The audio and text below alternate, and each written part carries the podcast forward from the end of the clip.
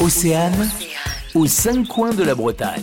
Jusqu'au 6 novembre, partout en Bretagne, c'est la semaine du tourisme économique et des savoir-faire. On va jeter un petit coup d'œil sur le programme prévu sur la côte de Granit Rose avec vous, Elodie Siriez. Bonjour. Bonjour Véronique. Quels sont les objectifs de cet événement? Alors l'idée de la semaine du tourisme économique et des savoir-faire, c'est un petit peu comme euh, les journées du patrimoine, mais plutôt version économie artisanat. Euh, l'idée est de faire découvrir en fait les entreprises euh, un petit peu symboliques sur, sur chaque territoire aux visiteurs qui sont présents pendant les vacances d'automne, mais aussi aux locaux, parce que c'est vrai que voilà il y a pas mal d'enseignes euh, dont on ne sait pas forcément ce qui se cache derrière. Donc voilà, ça permet de découvrir euh, un petit peu les petites pépites de chaque euh, territoire. Alors je suppose qu'il y a beaucoup d'entreprises qui vont jouer le jeu cette année encore? Oui, euh, alors l'an dernier nous avions 15 entreprises, cette année on en a 21, dont 13 nouveautés sur euh, tout domaine confondu, hein, que ce soit euh, d'un artisan coutelier à l'objetterie, recyclerie à Lannion, euh, Elle Marine qui s'occupe en fait euh, du montage du futur parc éolien en baie de Saint-Brieuc, ou alors des artisans nacrières par exemple euh, sur Séguier. On a un panel de, de visites euh,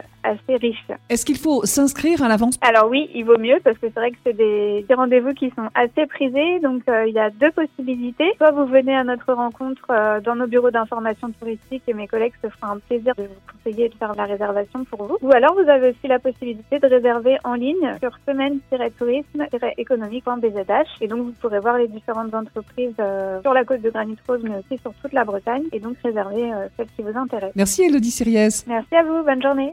Aux cinq coins de la Bretagne. À retrouver en replay sur oceanfm.com.